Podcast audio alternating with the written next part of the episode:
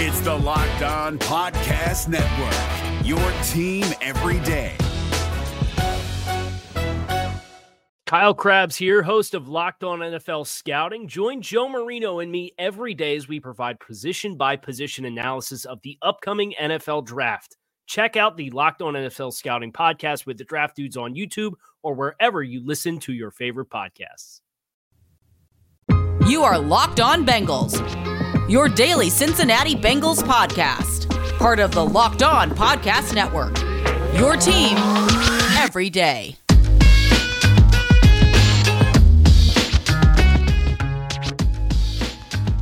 What up, Bengals fans, and welcome to another episode of the Locked On Bengals podcast. I'm your host, Jake Liscow, as always, with your host, James Rapien, part of the Locked On Podcast Network, your team every day, free and available everywhere you get your podcast and on YouTube. Make sure you hit that subscribe button on YouTube or that follow button on your audio platform of choice to get us delivered to your eyes and ears first thing every day. And we appreciate it when you make us your first listen. Today, as I mentioned, we're joined by Andre Perrotta. Andre, the resident Bengals cap expert.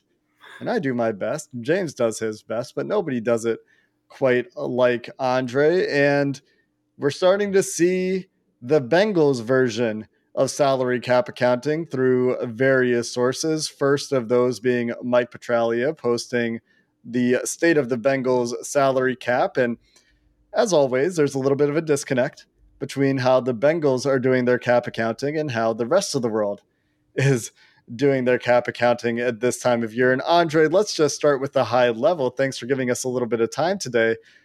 After franchise tagging Jessie Bates and looking ahead to the obvious or or imminent expenditures against the cap, which is exclusive rights free agents, and some of those will be offset by the offseason top 51 rule, which we might want to explain as well, and the restrictive free agent tender probably coming for Stanley Morgan. Where do the Bengals stand as free agency opens, or the tampering period, I should say, opens next Monday? So first, uh, thanks for having me on again, Jake and uh, James. Always appreciate you uh, having me on, inviting me on to talk about the the cap and free agency. So uh, keep up the great work in general. You guys do a great job. Uh, but yeah, so a, a couple things. Uh, the NFL officially released the unadjusted cap that applies to every team league wide yesterday. and That was at 208.2 million, so 208 million 200,000. That's every team's unadjusted cap then you adjust that by the amount that you roll over. I'm sure we'll talk about the rollover uh, matters uh, later on. Uh, the Bengals rolled over a little bit more than five million last year, but then there were some actually negative adjustments that the Bengals had, par- primarily from guys who earned um, bonuses in the form of per game roster bonuses that were considered at the start of the year not likely to be earned. So there's always an adjustment that the league office does at the end of every year. That the Bengals actually had a negative adjustment of about 400,000 for that. So when you add that to the rollover amount, it's a little little under 5 million they rolled over. So essentially they're working with an adjusted cap of about 214 uh, 213 million or so. If you add that just under 5 uh, rollover plus adjustment, and you add that to the 208.2. Um, so they're sitting at about two, 213. Uh, their current cap commitments, uh, you mentioned Mike Petraglia's article today. Um, if you include the Jessie Bates uh, franchise tag, which actually does count against the cap the minute it's issued to the player, um, regardless if the player signs it or not. It's just the minute you issue it, it counts against the cap. Uh, I have them around uh, 40 million or so in, in cap space. That's before r- roughly 40 million, about 39, but that's before you mention some of the internal matters uh, that they'll probably clean up as in this next week before we actually get to the tampering period of next Monday. Those are really the the exclusive rights guys that you mentioned, guys like Clay Johnston, um, Jalen Davis was an exclusive rights player, but Jalen Davis actually already re-signed. And not to get too in the weeds here, but I will commend the Bengals here, and hopefully this is this is a good.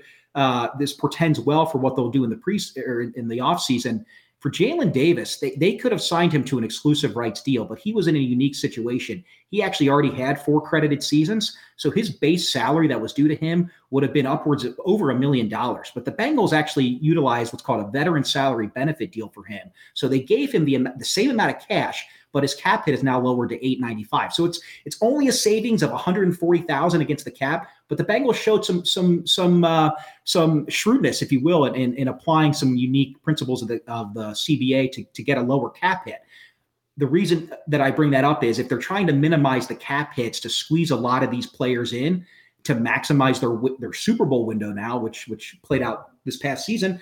Uh, I, I, think that portends well potentially to maybe go cash over cap, uh, kind of like how they did in 2020. Um, so the exact amounts you mentioned, the way they they internally account for their spending. Um, they have a lot of room to work with, and and we we, we can you know it's it's roughly about 40 million, um, but it, it, the team all likes to say, well, it gets whittled down very quickly with the exclusive rights guys, the RFA guys, which really there should only be there are two restricted free agents. There's Fred Johnson and Stanley Morgan. I don't think Fred Johnson's going to get tendered.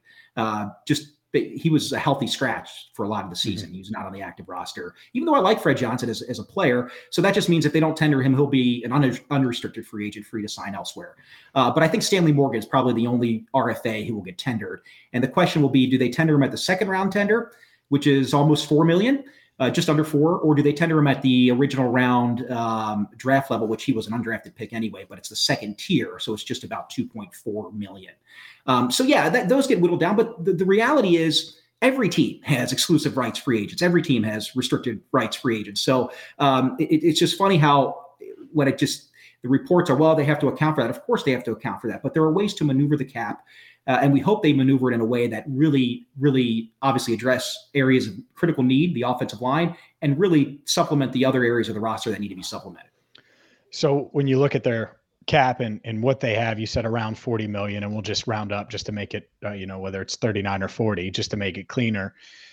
They could part ways with Trae Waynes. Breaking news: the Bengals are going to do that. So if you want to give me credit for breaking that, you know, go ahead yeah. or not. I'm kidding, of course, but everybody knows that they'll they'll free up around close to eleven, right, Andre, and then Trey Hopkins. It, it, seems like it's leaning that way towards them parting ways with him. So we're looking at potentially opening up the the tampering period, essentially with around 56 million, 55 million in cap space. Is that fair? Yeah, if you if you make if they make those two cuts, which I would imagine they do, I think Trey would probably be be let go after they they secure a center. And and there are some reports out there about some interest in Jensen and Bozeman, potentially some of the other centers. It's a pretty deep centers market, even after you get to the the, the top two guys there, however you want to order them. Uh, but yeah, that's that's a good estimate. But and, and I guess we'll talk about this too. What what I've always done, at least since I've been following the cap since about 2011, since the, the, the lockout from, from the 2011 season. Um, I, I, really track their spending, their cash spending, more so than their cap. And I don't know if you want to get we want to get into this now, but um, I, I kind of get the same vibes for this offseason that's approaching, similar to how the 2020 offseason uh, we approached that two years ago before COVID, actually right during the when COVID uh, started, really in March of 2020. Uh, and really, the financial uncertainties of the NFL were un, were not known. Nobody knew that you would be playing in front of empty stadiums. And, and, the Bengals, with that financial uncertainty due to COVID, really went out and spent a lot in 2020. Uh, with a lower cap, the cap in 2020 was 198.2 million. Million. The cap this year is 10 million over that. And remember, 2020 we also had a franchise player was AJ Green. AJ Green was a you know it counted for 18.1 million on that cap, so it's a higher percentage uh, even on a smaller cap than the Jessie Bates franchise tag. And in that season, so you mentioned James about you know 56, 56 million or so in cap space, but I look at the cash commitments, and right now, if you include the Jessie Bates franchise tag in, in, into their cash commitment column, and and to be clear, if they would have signed Bates to an extension, that would have entailed a lot of upfront cash. They would have given him a decent bonus. They would have probably structured it to include a, a, a roster bonus that's due a couple days after signing. Um, so that that may take away that may be saved in their cash reserves essentially for their use potentially in free agency, which at least I hope it is because when I look at their current cash spending and then I look at it just merely from a process of elimination, you can't touch they can't touch the 2020 class yet. Burrow, Tee Higgins, Logan Wilson, those guys you can't touch them. they have only been in the year two years. The rule is you have to spend three years in the league as a drafted player. They can't touch obviously the 2021 class.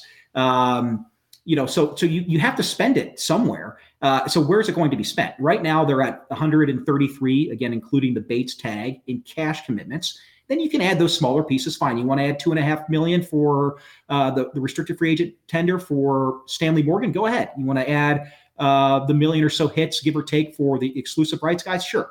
But you're still dealing with uh, a lot of available cash to spend. And if they do keep in line with their recent spending, again, not cap hits, their cash spending, they've gone cash over cap in each of the last four years.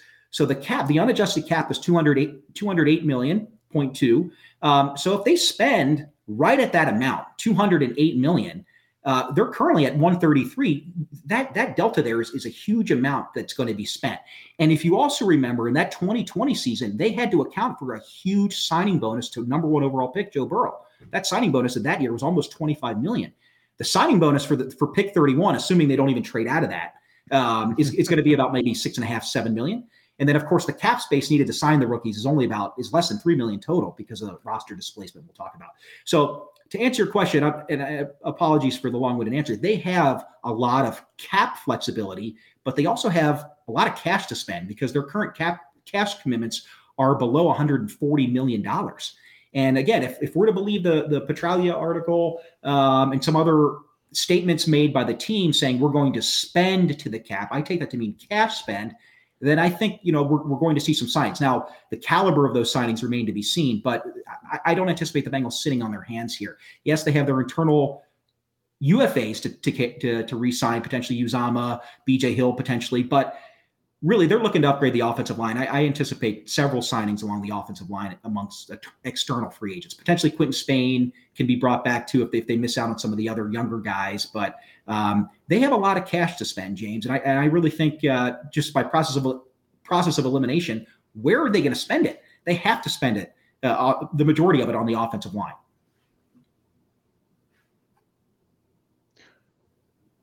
We'll continue our conversation with Andre next, which includes how Aaron Rodgers' new deal could impact Joe Burrow's future and more. But first, I have to tell you about the number one protein bar on the planet. That's right. It's that time of the show, Built Bar time, where they're high in protein, low in sugar, low in calories, perfect for you.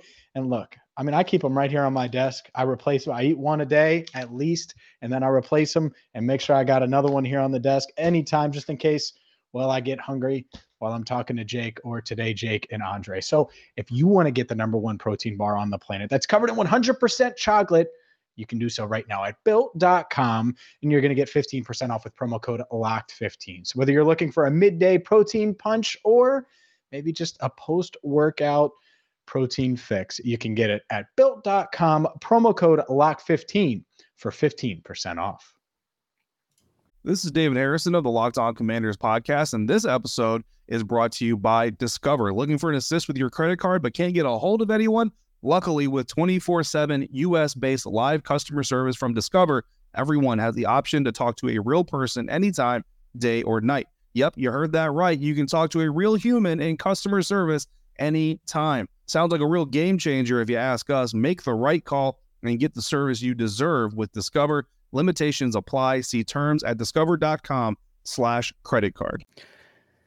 Having some technical issues with our microphone. Thanks, James, for taking care of that. And Andre for the detailed breakdown there about how the, the cash and cap spend will play out. And, and what's interesting is is the cash spend thing. I hadn't really considered – the fact that they're actually saving cash with Jessie Bates. And I think that's a really good point. My initial thought, and you may have heard me say this on the on the show when the franchise tag became official, is that like AJ Green's franchise tag, that removed cap flexibility from the Cincinnati Bengals. But conversely, in this case, you're right. It, it, saves them a bunch of cash this year. So say that they're allocating 13 million in cash spend to Jessie Bates give or take. That's probably a lot less than the say 25 million that they might have been paying Jessie Bates this year. And that's just a, a ballpark number. But you've been tracking this for some time now, Andre. And the last couple of years, the Bengals have spent over the cap in cash. If that's the case this year, and the number I've been throwing around before the Jessie Bates expenditure was about 100 million, now you're you're saying that you know probably at least in the 70 million range after Jessie Bates is roughly what it sounds like. say say that you take away, you know, like you said, the six and a half or so for the exclusive right guys and the restricted free agent likely tender and, and Stanley Morgan, that's still a lot of money to spend. And when you spend that much cash in a year, inadvertently, obviously, year one cap hits won't be the same as the annual average value, won't be the same as the cash spend that the Bengals outlay this year. But I do wonder if we'll see any change in the way the Bengals do business. The way they do business is they roll over money and they set up their contracts in such a way that they will not be restructured. There are no planned restructures like we just saw Dallas do with Dak Prescott on Wednesday. Do you think that there will be any change in modus operandi for the way this front office does contracts this year with two years left on Joe Burrow's rookie deal? Seeing especially Aaron Rodgers potentially cashing it at 50 million per year, knowing what they will be allocating to Joe Burrow in the future?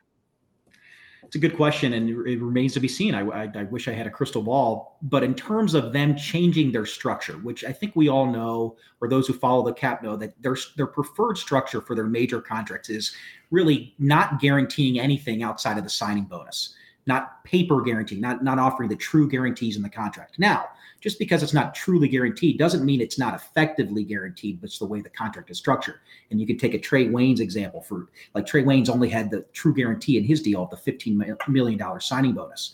But they're not going to cut the guy after one year, even though he didn't play his first year. Um, and so really he got paid for two years, even though the second year of his contract was had no guaranteed earnings whatsoever. So that's the argument the Bengals made. To your question, Jake, will they change that? The fact that they didn't extend Jessie Bates or haven't reached an agreement yet and had to tag him, it means to me his, his agent is, is is is known as you know he represents a lot of safeties and, and I'm sure he was he was banging the table for guarantees. And the fact that they had to tag tag him to me means that no, they're not changing their structure with regard specifically to not offering the guarantees outside the bonus. They're they're at least not changing it for now. But the Bengals aren't aren't alone there. They're they're in the vast minority of NFL clubs. They they join they have, they're joined by the Packers and, and the and the Steelers who who typically don't offer the guarantees outside the bonus. But if you get a player with enough leverage, uh, Joe Burrow will certainly qualify next year. The, they will have to change their structure. They will have to offer guarantees outside of the signing bonus. TJ Watt got had enough leverage to get Pittsburgh to change their contract structure and offer guarantees into subsequent years of the deal. Now, there was a report that TJ Watt at a certain point did say to his agent, let me go to Rooney's office and sign the deal. Enough is enough. But they did get to change their TJ and his camp got the Steelers to change the way that they structure their deals and of course Green Bay is the other uh, is the other sister franchise, if you will, in terms of similar structures. But of course, Aaron Rodgers. Uh, this one, though, the terms of, of this one may may be different because he's he's pen, he's contemplating retirement, uh, not this year, obviously, but in, in future years. So I'm not sure about the guarantees, although they will they will have some. But you know, even in his prior contracts that he signed prior to this extension, you know that that had guarantees outside the signing bonus. So unfortunately, I don't think it'll change uh, this year because I think the Bates uh, uh, lack of a long term extension is, is, a, is a pretty good indicator that they're not going to change. Uh, and I don't think they're going to change it for any guy on the free agent market, right? Even the top, like Terron Armstead, he's probably not going to be on their radar anyway because he's going to be the top tier tackle. But even a guy like him, you know, multiple Pro Bowl guy, comes from another team, he, he won't have the leverage to get them to change the way they operate in terms of structuring those types of deals. But that being said, you know, the Bengals should be commended in a way because they, they don't find themselves ever in, in, in cap uh, hell. They, they're, they they don't have to do these restructures, but at the same time, there is no reward at the end of the season for having like the most pristine cap management. You want to have it, great. You want to never put your your club in a position to have to do that stuff, but you also want to maximize the roster. You want you want to win Super Bowls, and the Bengals got a taste of, of being in one and being within 85 seconds of winning one. So hopefully they do change in that regard because it does help to to to attract higher caliber players uh, to the team. And Joe Burrow, frankly, is going to get them to change anyway, and he'll sign his extension next offseason uh, when he's eligible uh, for the first time to sign one. If you're looking for the most comprehensive NFL draft coverage this offseason, look no further than the Locked On NFL Scouting Podcast. Join the draft dudes, Kyle Crabbs and Joe Marino, as they go position by position through the NFL free agent class and into the star studded crop of college stars who will be selected in the 2024 NFL Draft. If you want to know who your favorite NFL team should be adding to its roster, you need to check out Locked On NFL Scouting, available on YouTube and wherever you get your podcasts. Part of the Locked On Podcast Network. Your team every day.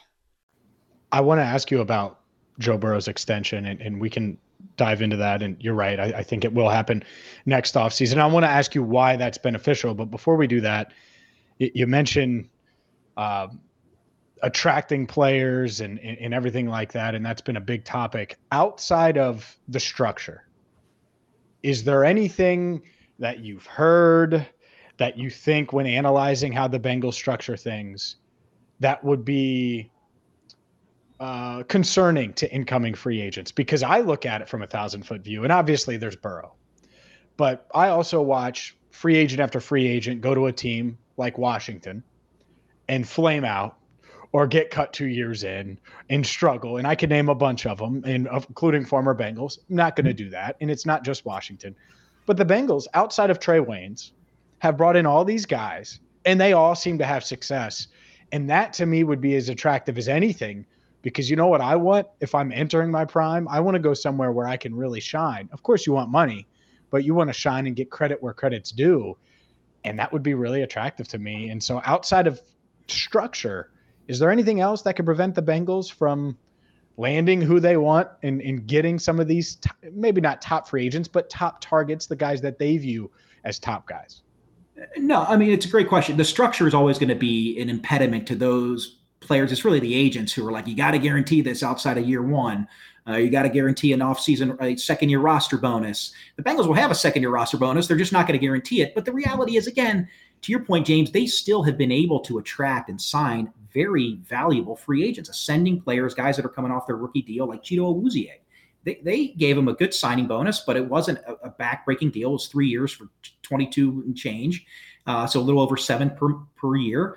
Uh, and that structure fit fit well for an ascending player. Obviously, you're, you're not going to break the bank with a guy like Chido, but he the surplus value that he's providing on that deal. Trey Hendrickson may have been the best signing, but I think uh, Chido Awuzie for the high value position he plays. Hendrickson plays a high value position too, but Chido's contract has got to be looked at as one of the most valuable contracts, not just in last year's free agent signing, but in the entire NFL.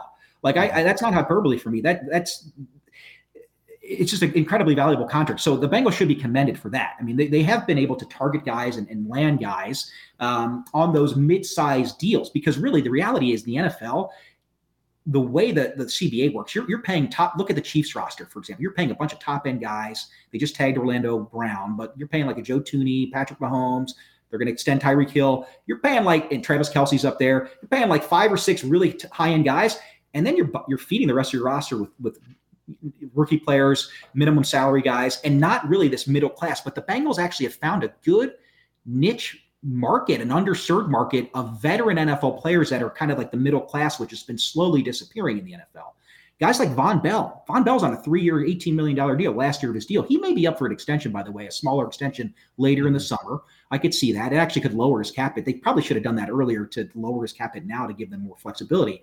But um, but Vonn Bell, Chido Awuzie, um, those types of guys are, are really good. Uh, Mike Hilton, obviously, uh, a four-year deal. But Mike Hilton's locked in for four, three more years um, for 18 million for those three years. Essentially, that's that that's incredible value for a slot corner. I know Mike has some, some limitations, but he's a good team leader and he he plays well. Um, so to your point, James, are the high end free agents, the top of their class, regardless of the position, are they going to likely sign a deal that doesn't have guarantees outside of year one, which is the Bengals' preferred structure? They're probably not. Because, like you said, yes, it's important to come up and, and be considered a valuable contributor and to play it now for a playoff, perennial playoff, maybe Super Bowl caliber team in the Bengals.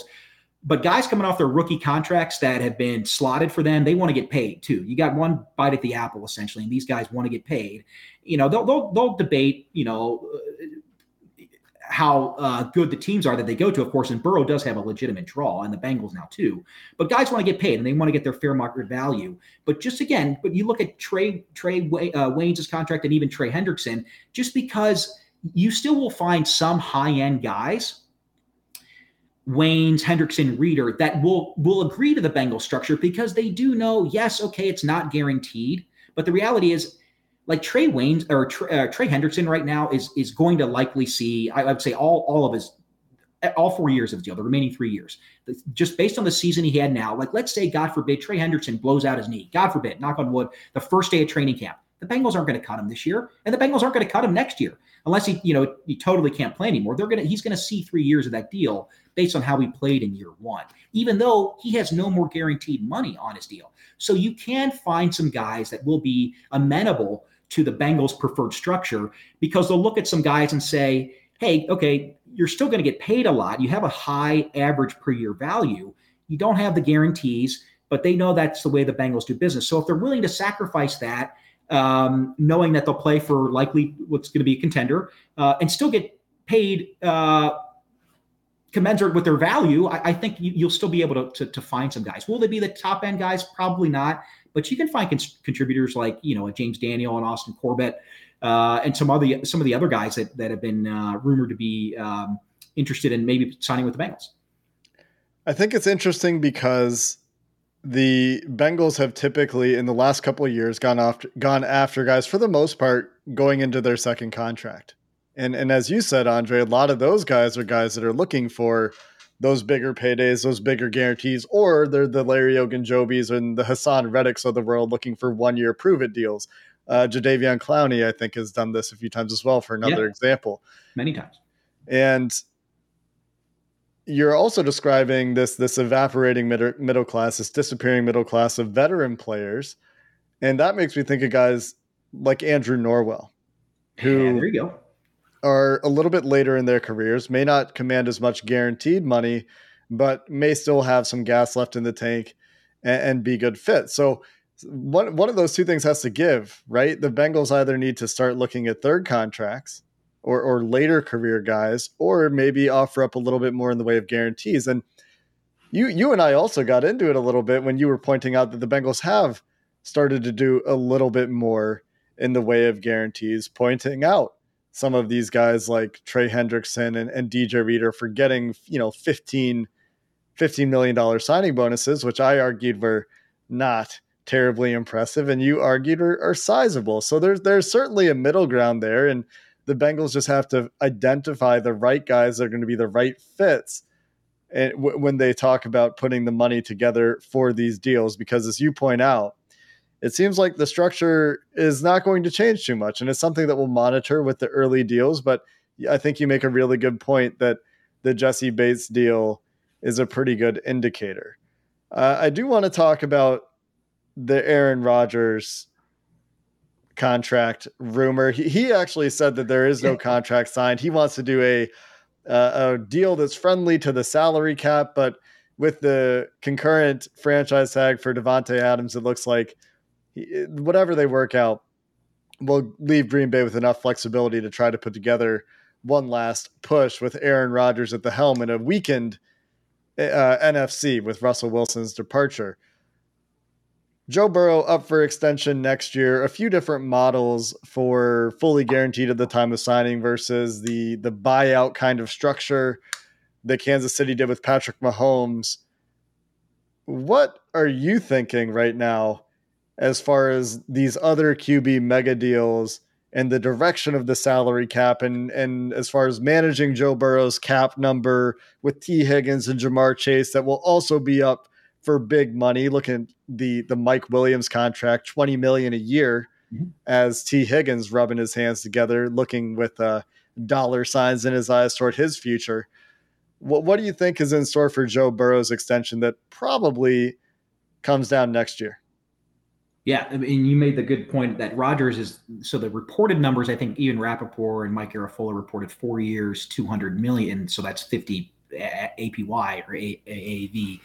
Um, but then Rodgers himself tweeted out that those aren't the terms or those aren't truly accurate. So who knows? We'll, we'll see soon enough what they end up being. So right now, Dak is at 40 million. This is the top three quarterbacks on, on an AAV uh, from an AAV perspective is Dak at 40 million.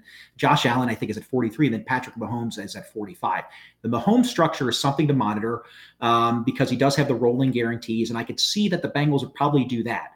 Like in other words, they're called vesting guarantees. So if he's on the roster, let's say he signs his deal in, you know, sometime in 2023, a year from now, it's probably going to be next summer, right before camp. Um, and then, you know, so he'll have a huge signing bonus. And then let's say his second contract year of the extension will be 2024 they'll probably do rolling guarantees with a year in advance. So, like if he's on the roster the first day of the league year on of, of the 2024 league year, his ro- his base salary and potentially an offseason roster bonus for 2025 will vest and fully guarantee. So they may have, they may adopt that from Patrick Mahomes, although Mahomes only had a $20 million signing bonus. I do think because and I mentioned earlier, I do think the Burrow has the leverage and the Bengals are wise enough to make the exception to change their structure to land the franchise player. I mean, he, he's even more of a franchise guy than Carson Palmer was at, in 2005. And remember, the Bengals extended Carson Palmer in 05 the at the end of the regular season from after his third year, which really wasn't Palmer, which really was Palmer's second year playing. Because remember, Carson Palmer didn't take any snaps in 2003, his rookie year. Jon Kitna played, and then Palmer started in 04 and he was eight and eight, and then 05 they went 11 and five, won the North. We all know what happened in the wild card game, but Carson signed his extension before that wild card game. So I'm not saying Burrow's going to sign his extension at the end of the regular season when he's eligible, but he will sign it next offseason because he's even the Bengals have shown when they have a franchise guy, they're going to extend him. They did that with Palmer, but but Burrow is is an Ohio kid. He's right down the road in Athens. They're going to extend him. That structure is going to change. They're going to offer guarantees outside the signing bonus. But I would not be surprised to see a very large signing bonus given to George uh, to, to, Joe Burrow.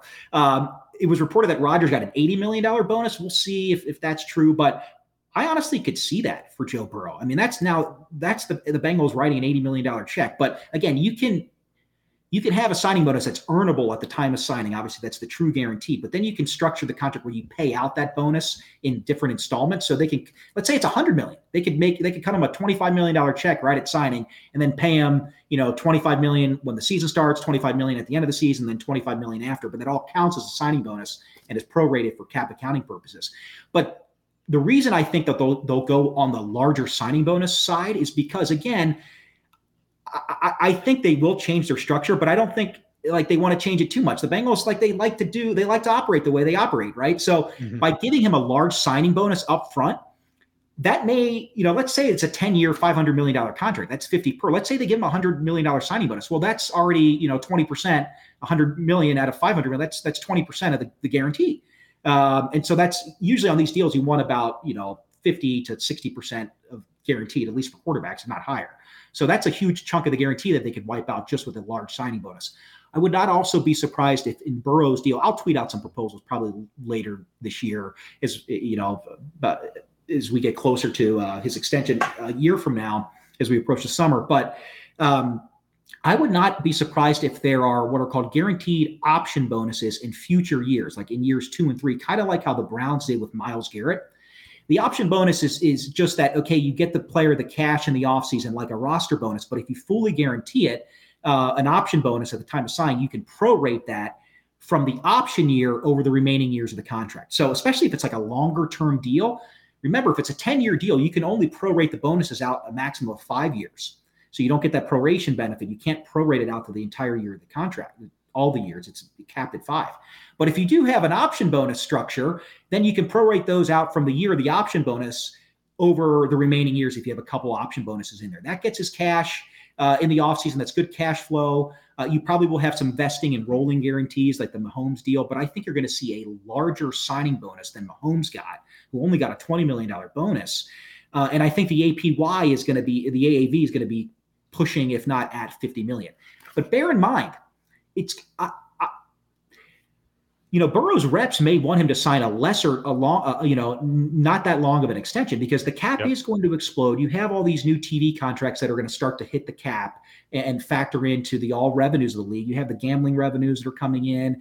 The Sunday ticket package is expiring with DirecTV. That's going to be that they're shopping that, so that's going to be added to the pot. Um, so the cap is we're over COVID, hopefully. So we're you know, the cap is set to explode. Um, so from Burrow's perspective, he may not want to do a 10 year deal because guess what? You know, who knows what you know the 2023 or you know a couple years draft classes have. I don't know the quarterbacks in college that are freshmen and sophomores now, but five years from now, 50 million uh, may not, you know, that may be middle of the road. I mean, that's pushing it, but that may not be at the top tier of the quarterback mm-hmm. market. So his reps may be pushing for a shorter term deal, but I think the Bengals are going to want to lock him in like they did with Palmer. I think Palmer signed a nine year extension. Mahomes got 10 years. I think the Bengals are going to want to do that longer term extension. And then you can you can finesse the cap by by putting that option bonus structure in there because then you can prorate that out over those longer over those remaining years once those option bonuses kick in.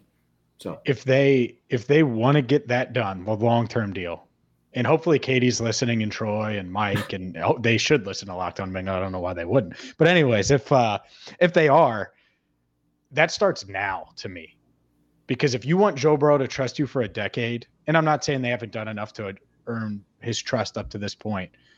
But you have to show that you could protect him.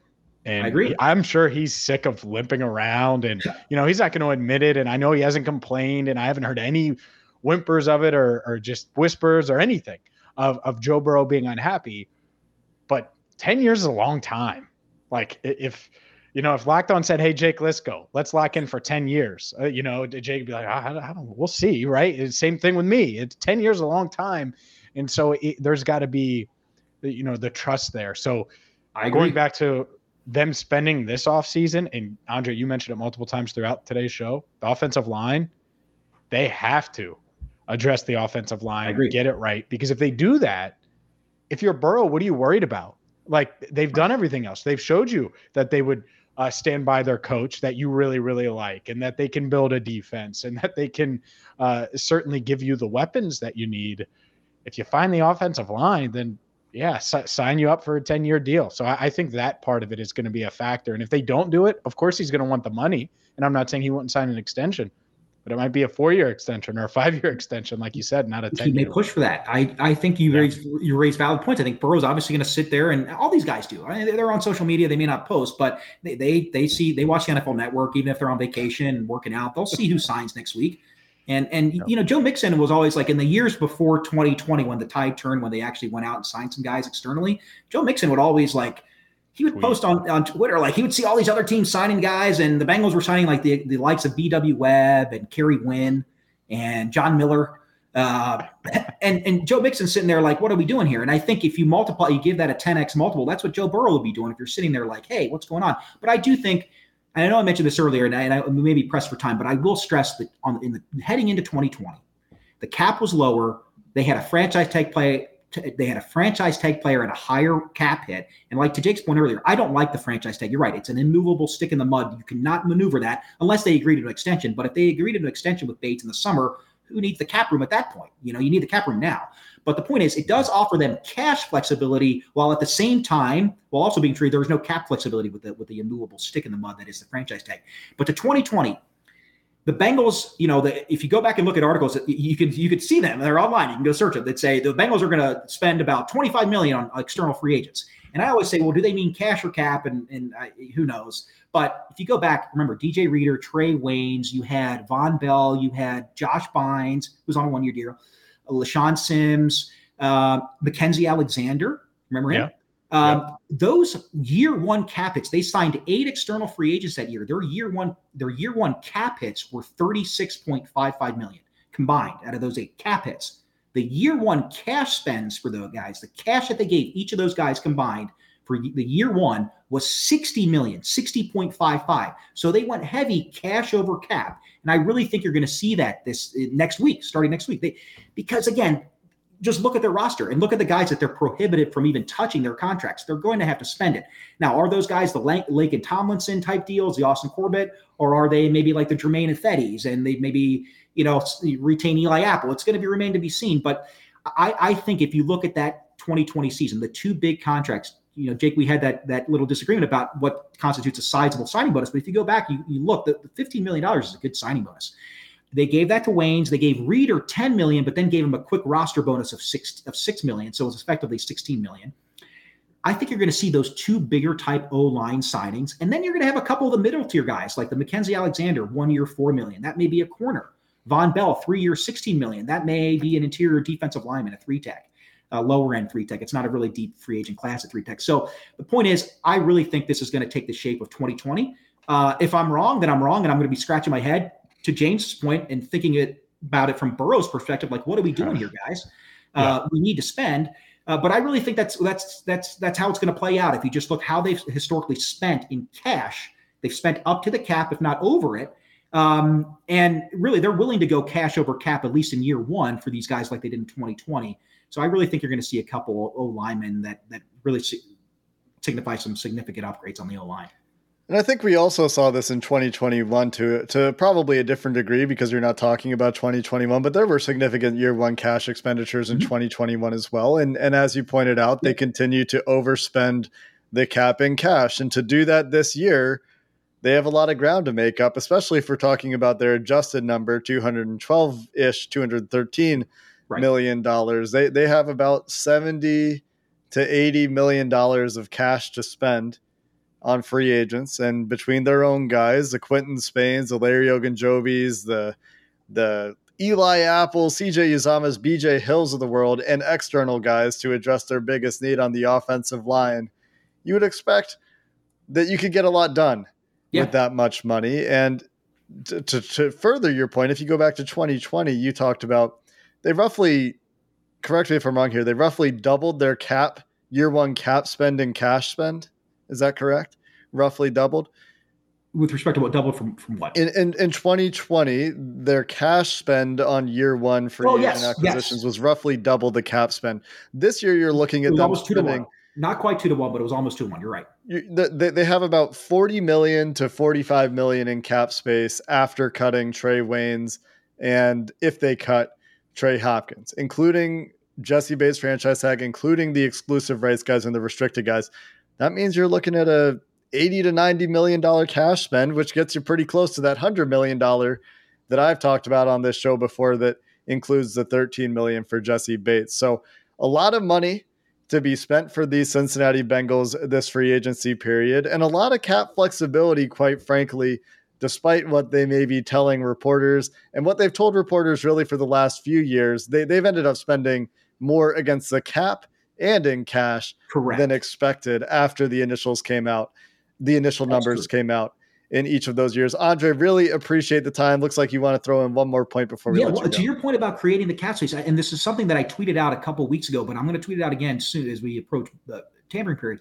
There's one thing they could really do to to and it's a simple. So the Bengals don't have automatic conversions in their contracts that almost every other team does. That allows a team to just go to the player and say, "Hey, we're converting a certain amount of your base salary into a signing bonus to, to prorate that bonus out and create some cap space." The Bengals have a six million dollar year two roster bonus that's due to Trey Hendrickson. Trey Hendrickson's going to earn that bonus. He's not on the roster yet because they could cut him, but they're not going to cut him before the third day of the 2022 league year next week. And he's due to earn $6 million the Bengals could easily create $4 million in cap space by just saying, hey, Trey, we're just, we're going to pay you that same amount. It's just going to be treated as a signing bonus instead of a roster bonus. You then prorate that instead of taking that $6 million cap hit for the roster bonus that's allocated to 2022, now you just spread it out over the remaining three years of Trey's deal. You don't even have to add a, vo- a dummy yep. void year. You just take two, two, two. So instead of a six million dollar roster bonus, it counts as a two million. Trey still gets his six million, but the Bengals would earn four million dollars in cap space. And it's a, it's really something that doesn't cost them anything. It doesn't even really cost Trey anything, although there's some forfeitable language issues that he would have to work out with his agent, but his agent wouldn't have any issue with it because he gets paid the same.